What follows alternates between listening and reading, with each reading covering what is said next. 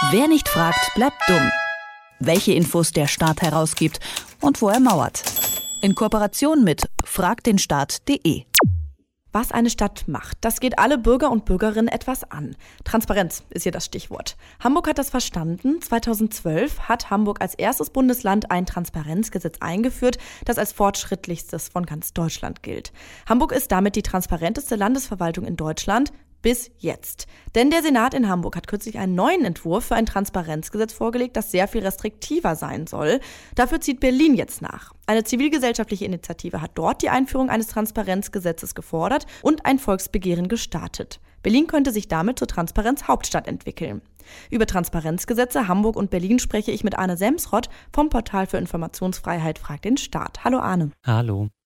Zum Einstieg. Was ist denn der Unterschied zwischen einem Transparenzgesetz und dem bundesweit geltenden Informationsfreiheitsgesetz? Letztlich sind es zwei Generationen derselben Idee. Informationsfreiheitsgesetze setzen grundsätzlich erstmal das Recht auf Informationen fest. Also ich kann zur Verwaltung hingehen und kann sagen, gebt mir mal bitte den Vertrag oder das Gutachten.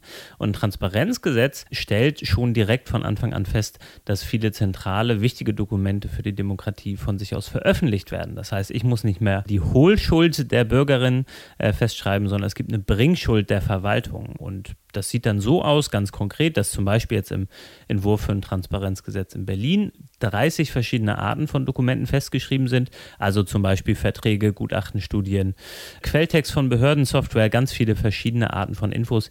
Die müssten dann von sich aus veröffentlicht werden und da muss man nicht mehr hingehen, sondern letztlich nur noch online auf einer zentralen Plattform sich all diese Dokumente, diese Informationen runterladen.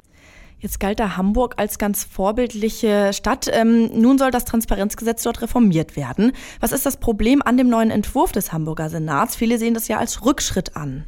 Ja, man muss inzwischen sagen, dass das Hamburger Transparenzgesetz auch ein bisschen in die Jahre gekommen ist, zumindest im Vergleich zu anderen. 2012 ist dieses Gesetz dort ins Leben gerufen worden und ähm, es gab so ein bisschen Nachbesserungsbedarf und deswegen gab es eigentlich große Hoffnung, dass jetzt der Senat in Hamburg vorschlagen würde, dass zum Beispiel deutlich mehr Behörden in Zukunft Auskünfte geben müssen, Informationen bereitstellen müssten. Das ist teilweise auch drin in diesem neuen Entwurf, aber vor allem gibt es neue Ausnahmen. Zum Beispiel sollen in Zukunft Schulen, äh, Prüfungseinrichtungen äh, Abituraufgaben nicht mehr herausgeben müssen, also Abi-Aufgaben der vergangenen Jahre. Und ein ganz zentrales Problem mit diesem neuen Entwurf ist, dass der datenschutzrechtlich ein ziemlich großes Problem darstellt. Da steht nämlich drin, und ich habe keine Ahnung, wer auf diese blöde Idee gekommen ist, aber da steht drin, dass äh, in Zukunft, wenn es eine Drittbeteiligung gibt, die Daten von Antragstellern, also Namen und Anschrift von Antragstellern, weitergeleitet werden. So vielleicht ein Beispiel dazu. Ich mache eine Recherche zu ähm, der organisierten Kriminalität, mache eine Anfrage an die Senatsverwaltung dazu, beziehungsweise Behörde heißt das dann. Und dann muss das ist ganz normal, die dritte äh, Person dann beteiligt werden, also jemand aus der organisierten Kriminalität.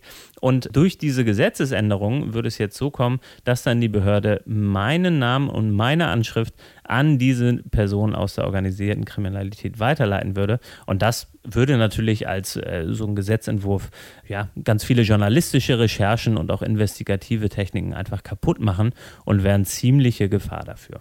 In Hamburg ist dieses Transparenzgesetz nach einem Volksbegehren beschlossen worden. Etwas Ähnliches passiert nun in Berlin. Wofür setzt sich dort die Initiative genau ein? In Berlin haben die Organisationen sich lange angeschaut, wie läuft es eigentlich in Hamburg, was sind da die Stärken, was sind da die Schwächen und haben daraus einen eigenen Gesetzentwurf entwickelt, der, hoffe ich zumindest, viele der, der positiven Entwicklungen aufnimmt und Schwächen ausbessert.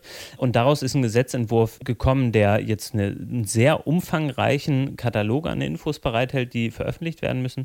Da hatte ich gerade schon kurz drüber gesprochen. Und dazu aber auch die Auskunftspflicht der Verwaltung deutlich erweitert, der zum Beispiel Gebühren abschaffen soll. Bisher ist es so, wenn man eine Anfrage stellt an die Berliner Verwaltung und eine Auskunft haben will, muss man in der Regel ja, von 5 bis 500 Euro dafür zahlen. Das soll in Zukunft ganz abgeschafft werden. Und auch die landeseigenen Unternehmen sollen in Zukunft Auskunft geben müssen, denn wir sehen das in der Hauptstadt ziemlich häufig. Wenn da irgendwas in Gang kommt, dann äh, werden häufig landeseigene Unternehmen eingespannt und die sind bisher komplett von der Transparenzpflicht ausgenommen. Das soll sich dann bald mit so einem Transparenzgesetz ändern.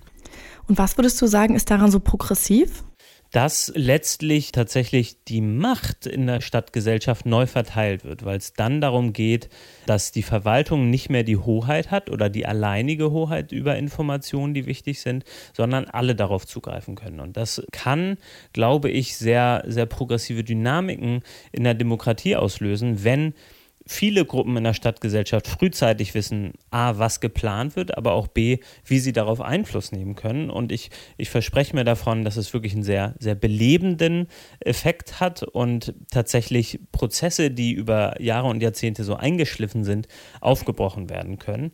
Und insofern sind, glaube ich, die Hoffnung auf so ein Transparenzgesetz ziemlich hoch. Alleine erstmal müssen die nötigen Unterschriften dafür zustande kommen.